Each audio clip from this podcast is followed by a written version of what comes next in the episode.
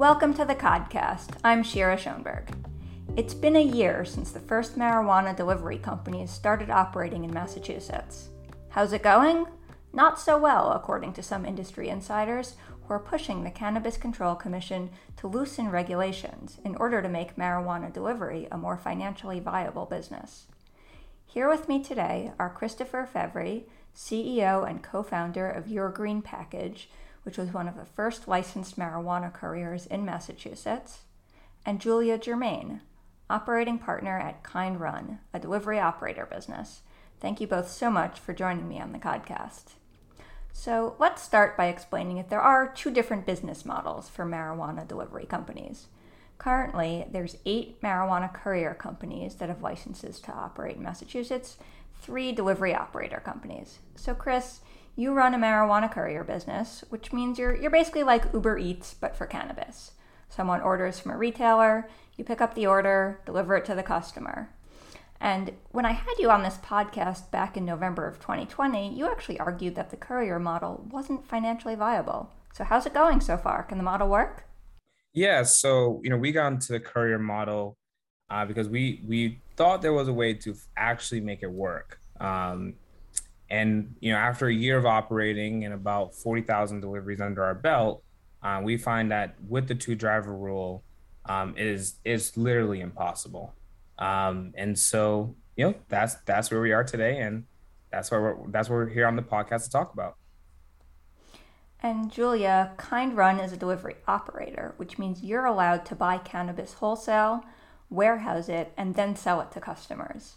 So initially, um, industry operators, including people like Chris, had argued that this would be a more profitable model. Is it working for you? The model is working. We're fortunate to exist in a wholesale market that allows us to capture strong margins on the products we do sell. Kind Run does also have to provide two drivers. We have a lot of overhead with our warehouse and our fleet. The model is working. Um, it is a it is a huge challenge from logistics and navigating around the regulations. I do believe the burden of that overhead burden could be reduced, um, but we we can we are seeing this as a viable model. And we'll obviously get to the two driver rule. But Chris, before we get there, obviously it sounds like you both have struggled with this issue, but you've told me that You've, you've been a long time organizer in the delivery industry. You told me you've heard from other businesses that they're laying people off or closing their doors. How big a problem is this? What are you hearing from your colleagues? Yeah, I mean, we've heard very similar things, laying people off. I mean, we've personally shut down locations um, in the Western Mass and the Worcester area due to lack of delivery demand. Um, and you know, we, have seen some of our, our retail partners even struggle uh, where you know the delivery operator, the big advantage for the delivery operator is that they make margins off the product, uh, which right, currently Massachusetts I think is ranked like 15th or six, you know, as one of the highest prices uh, in in the U.S. Uh, whereas the couriers, uh, we don't we make money off the delivery fee. Um, so if there's a hundred dollar order, the retailer might make like 50% on that, but then there's a delivery fee that needs to then be paid uh, which then you know there's the pie is being split in too many directions, and with a second driver, uh, it it does just make it financially impossible to operate and, and scale that business. And so um so we we've we've experienced a lot of those things like layoffs and shutdowns.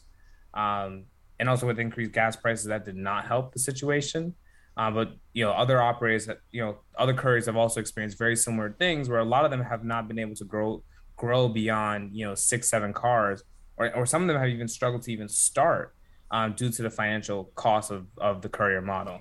And you mentioned you have to shut down two locations. How many locations do you have? Uh, so we partner with multiple retail locations and so we had retail locations in western mass and one um, in the worcester area. Uh, that we, we tried out for about a year um, but they saw very little orders on a daily basis. I mean, in in the, in the single digits, even even after um, extensive marketing campaigns and things like that. Um, which, if you know, if you're not doing too many orders, then the location, you know, you the delivery is definitely not viable um, at that point in time. And so uh, it was it was a mutual decision that you know that both the retailer and ourselves had to come to. We said, hey, this is just not working. Um, and that was pretty much it. And then we had a you know lay off staff members and and so on and so forth. Um, so yeah. Does that suggest that the interest just isn't there among customers in getting marijuana delivered? No, not at all. There, there is interest, uh, especially in the Boston area. I mean, like I mentioned, we've done you know forty thousand deliveries uh, to date, and so there is a strong interest. However, the customer, one, you know, the customer in Western Mass and Worcester, there's more there's more dispensaries available. So you know, you can a dispensary like five minutes, ten minutes away from most people, and so there's no need for delivery. Also, the, you know, the customer, most customers in those areas have cars. And so for them, you know, they could easily drive versus having to pay delivery, you know, having to pay a delivery fee and so on and so forth. And because of the two driver rule, you know, the order minimums have to be extremely high. You're talking a hundred dollar plus order minimum. And so some customers, you know, the average adult use basket size right now is around fifty dollars. So for some customers, it, for a lot of customers actually, it doesn't make sense for them to order delivery when they could just go right to a dispensary and get it, and versus having having to pay double of what they would normally be comfortable paying just to get an order delivered. And Julia, where is Kind Run located? Have you had some of these same issues? Not so much. So Kind Run has a very different business model. We're headquartered in Hudson and we serve Worcester to Boston, uh, all of the allowed towns sort of therein. About total about 23 separate municipalities, including all of Boston. We don't charge a delivery fee. Uh, our minimum order ranges from 50 to $100 depending on the geographic area. But we can play with these fees and be more um, appealing to the consumer compared to a courier because we're making margins on our on products that we sell. Um, I I 100% believe that awareness is very low. Uh, most people are not aware that you can have adult use cannabis delivered to your residence. Um, there's a cohort of you know consumers now who shop at dispensaries, uh, and Chris and other couriers have uh, access to those clients through a dispensary, but they're looking to change that client behavior from being an in-store shopper to a delivery client. Uh, kind Run as a delivery operator, we market to not just people who are already buying legal cannabis, but people for whom specifically cannabis delivery with its discretion, convenience, no need to have a vehicle, your own public transport. It just appeals to a different demographic. So we are discovering, defining, and marketing towards that demographic. But it is, you know, it's world building here. It's it's um, raising awareness that this service is even available, um, and then getting people through the experience of e-commerce for cannabis.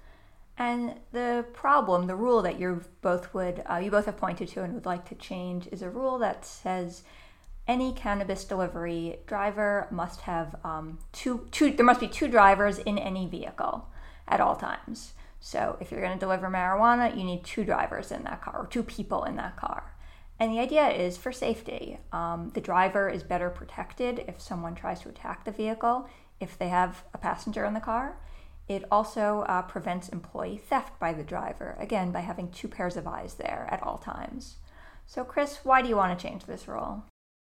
Yeah, I mean, you know, it's been, you know, over a year for adult use delivery and, you know, I want to say three years for medical delivery. I mean, there's been a total of 100,000 adult use deliveries and 200,000 plus medical deliveries with zero to no incidents. Actually, it's more likely for a cannabis delivery driver to get into a car accident than to actually, you know, than for than for a vehicle to get robbed. Um, and if you look at more advanced, and not more advanced states, but more, you know, other licensed um, and, and open states uh, in the U.S., you know, Massachusetts is out of I think it was 16 legal states. Out of Massachusetts is two state is is out of you know out of all those states, Massachusetts is uh, one out of two that requires two drivers in a vehicle. Um, there's it's not proven that a second driver actually does anything at all um, because at, at, when if a robbery or something like that does happen, they are going to give up everything. Um, no one, you know, no one is trained to, you know, fight a gunman. No one, no one is carrying firearms. You know, if, if someone comes, and also you have to be very determined to rob a vehicle. I mean, because the vehicles are currently unmarked.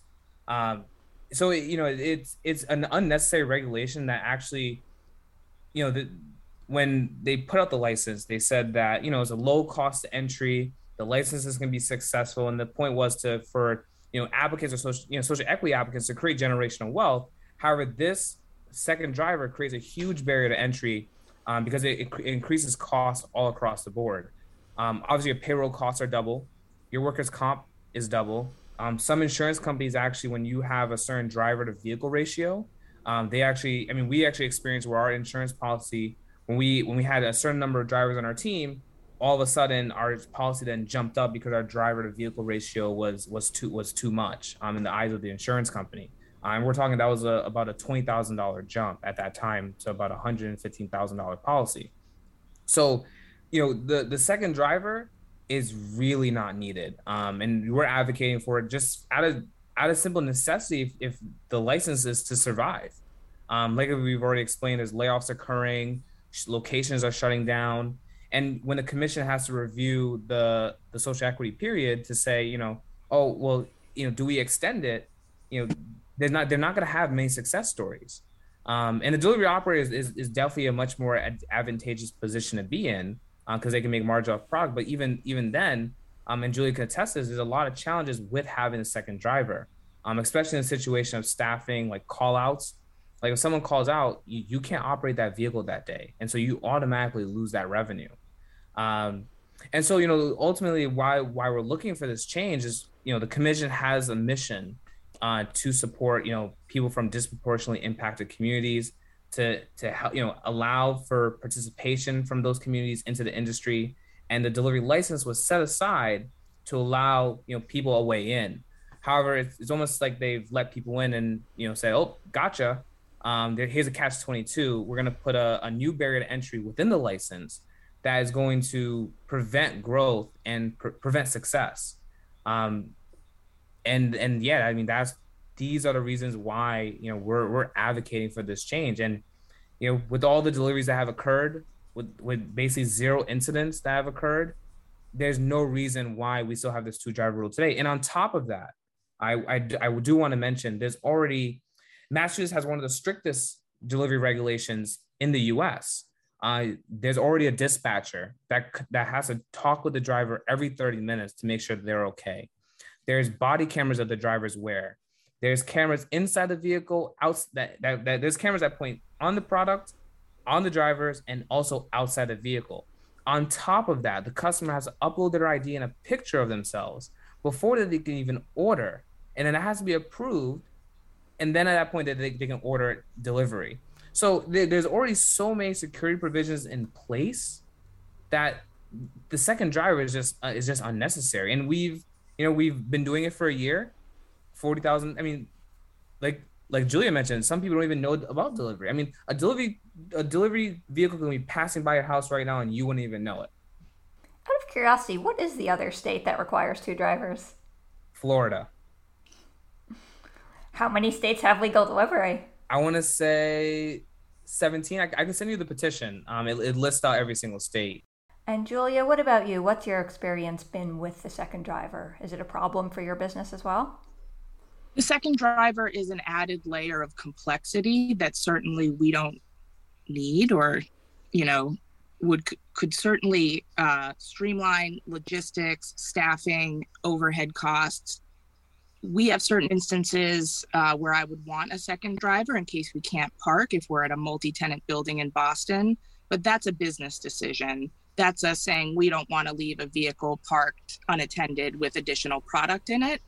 Uh, but in most cases, a second driver is not necessary. And I will just reiterate that data does not exist from the insurers, from public safety su- to suggest that last mile cannabis delivery vehicles are a target for robbery. Um, you know, we've been talking to insurers who work in the California market and elsewhere where there's a high volume of orders. I believe uh, from that recent conversation, Chris, that you were on also, um, those agents were saying the most likely was like wholesale B2B transport vehicles at like doing warehouse deliveries at night. You know, big trucks carrying a lot of cannabis product that are a little bit more easily tracked versus a totally randomized, uh, you know, in our case, Honda Pilot unmarked doing resident cannabis delivery. So, you know, it is, um, it, we haven't found it necessary. Um, I've spoken with my team about, you know, their comfort level. And, you know, in, in most cases, they wouldn't feel their risk increased in that scenario.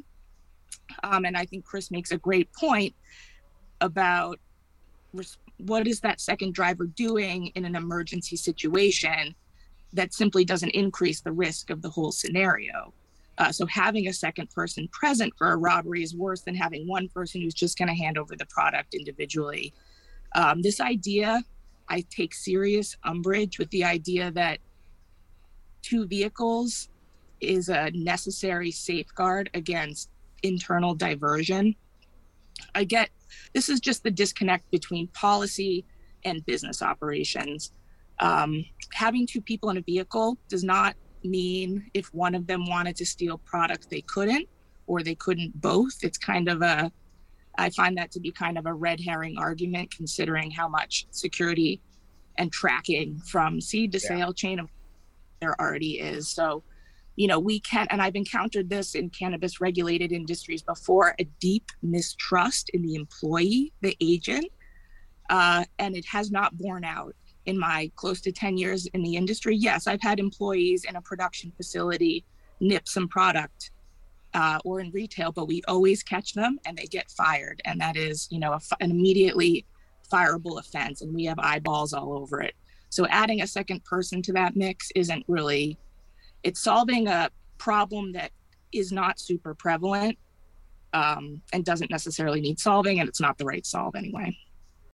Chris, you mentioned a petition. Tell me more about this petition. What are you asking for, and how many people are supporting you?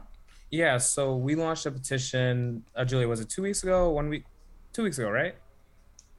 Yeah, two weeks ago. Um, you know, within 48 hours, we had 400 plus signatures. Um, you know, the people that are part of leading the petition, you know, it's myself, Julia, Devin Alexander, um, Amanda Rost- uh, Rostiano. I hope I didn't mess up her last name. Uh, Kim Kim Napoli, uh, Hel- Helen Helen Gomez. So you know, and, and many other industry uh, advocates and stakeholders. Um, and really, what's being asked is one that immediately the rule around the two drivers is not made a requirement; it's made optional. Um, you know, if someone wants to have two drivers in the vehicle, that is totally up to them. But that should be a business decision. Um, and so we want to make that optional or, or remove completely. Uh, two, we would want to see the the ability to deliver to no towns. So currently, if you you know, for example, I I live uh, in the South Shore area, um, and my town is a no town. Why don't you explain what a no town means? A no town means they don't allow for adult use retail or delivery.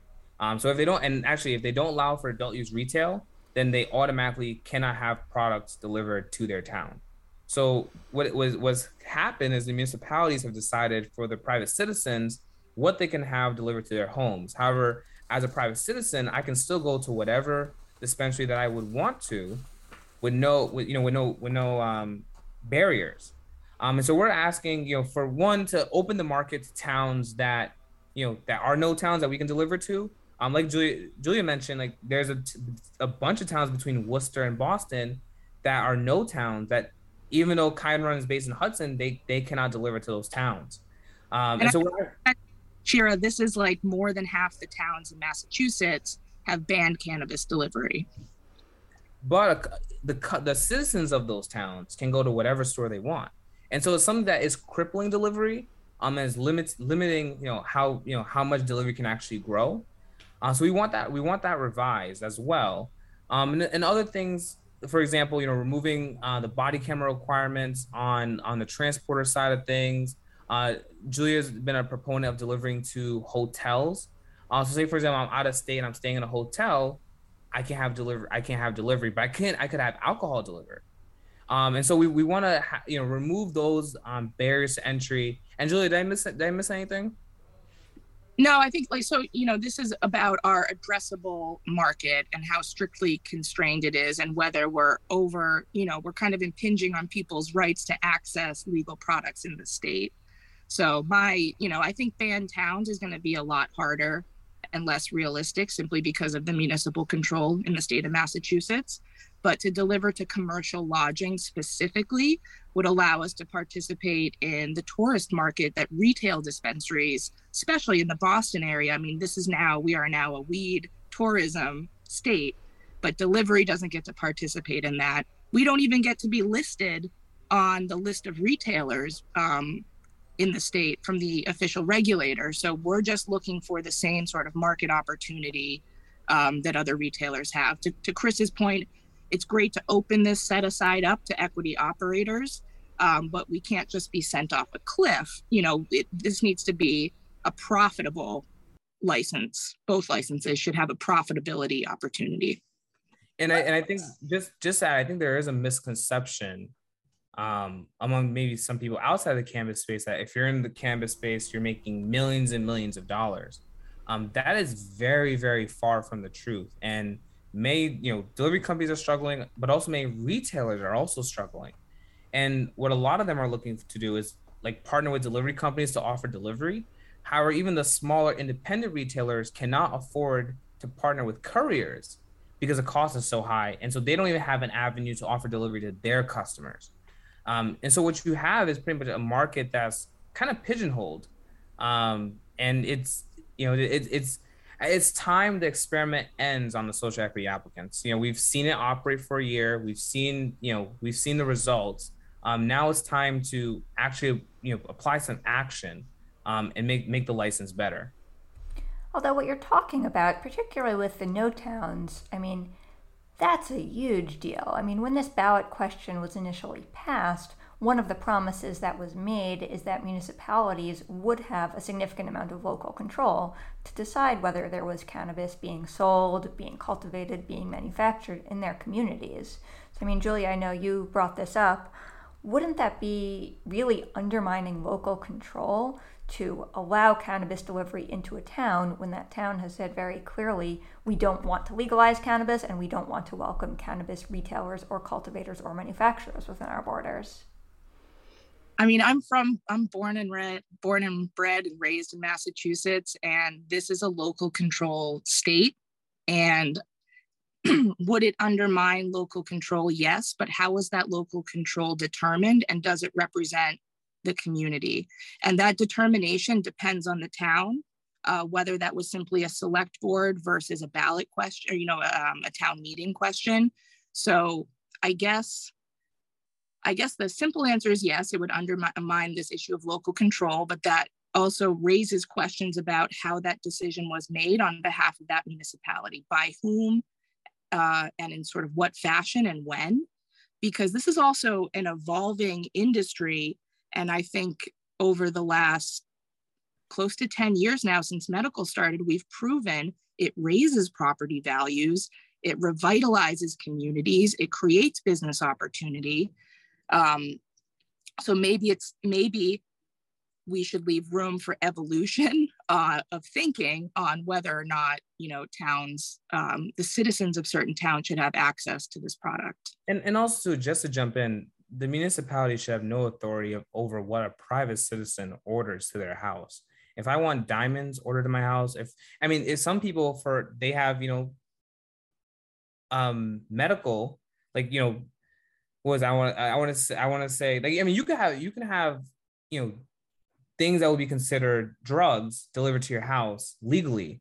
Um, you got like certain prescriptions delivered to your to your house, and the municipality doesn't say you cannot do this. It's something as a as a right you have as a private citizen. If I wanted to have you know alcohol delivered to my house, I can do so, and you know no one's gonna say no you can't. It's it's a thing where you know we're treating cannabis different from other industries when it shouldn't be it shouldn't be that way and we've got to wrap up soon but i did want to ask about something else that julia in particular mentioned did the hotel operators really want their guests smoking weed in a hotel room well, that also takes a narrow minded view of what it means to be a cannabis consumer. The answer is no, of course not. And we would never condone that. But you don't have to buy smoking products and you can find, you know, a suitable place to consume those it you know it does raise more questions but it also like to say no blanket sort of makes assumptions about the way both the hotel operators look at it and the way people will behave yeah i mean look you can order liquor to your hotel room and